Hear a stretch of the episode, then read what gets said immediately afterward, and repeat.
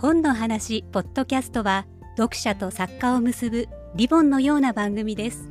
文藝春秋がお送りします。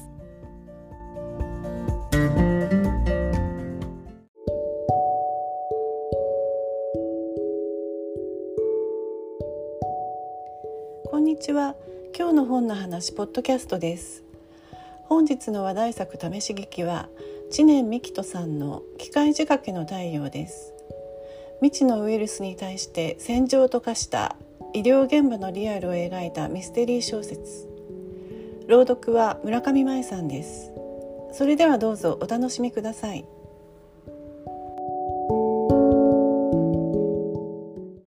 第一章。ワイルドストレイン。野生株。1 2020年1月6日。和穂そろそろご飯だからタブレットは終わりにしなさい。椎名あずさがキッチンから声をかけると絨毯にペタリと座って動画配信サイトで動物番組を見ていた一人息子の和穂は「もうちょっとだけ」と答えるそんなに顔に近づけたら目が悪くなるでしょそれに30分だけの約束。今は何時かな？あずさが掛け時計を指さすと、和穂は小さい額にシワを寄せた。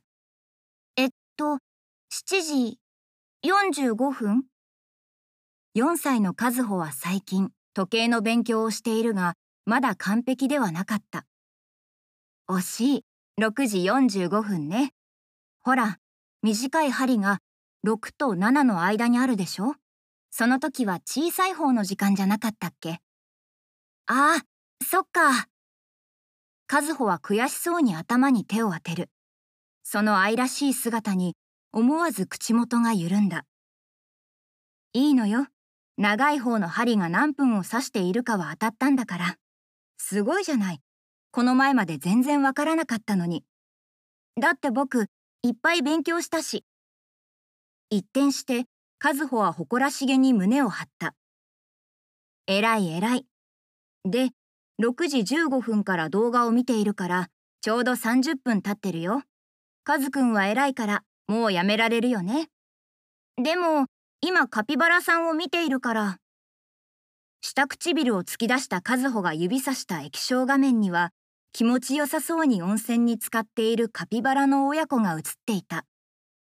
じゃあ、そのカピバラで終わりにするのよ。約束できる？うん、わかった。屈ったくない笑みを浮かべながら、和穂は大きくうなずいた。あずさは息子に微笑み返した後、L 字ソファーでせんべいをかじっている母の春子に視線を移す。お母さん、おせんべい食べないでよ。もうすぐご飯なんだから。ごめんごめん。なんか口寂しくてさ。春子は慌ててせんべいを菓子皿に戻した。口寂しくてって、お母さん糖尿病でしょ？完食しちゃダメっていつも言っているじゃない。そもそもお菓子を買ってこないでよ。あったら食べちゃうんだからさ。あずさは大きくため息をつく。この前、カズくんとスーパーに行った時、これ、ばあばが好きそうじゃないって勧められてさ。ねえ、カズくん。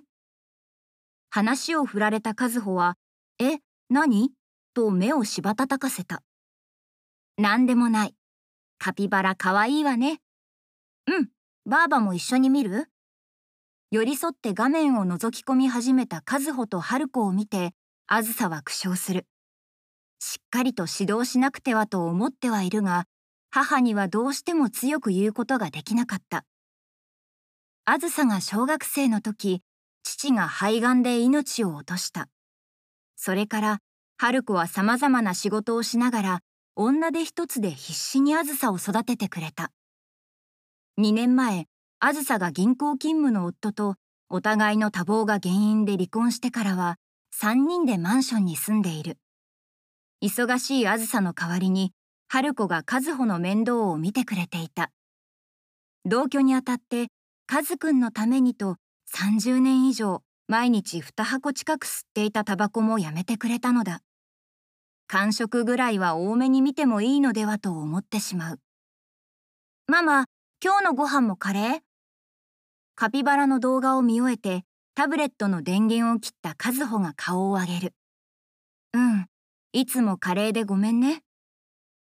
あずさは呼吸器内科の医師として地下鉄氷川台駅から徒歩15分ほどにある新鮮医大附属氷川台病院に勤めていた。大泉学園にあるこの自宅マンションからは車で20分ほどと近いのだが、外来と病棟業務のどちらもこなしているため、平日は午後9時以降に帰宅することが多い。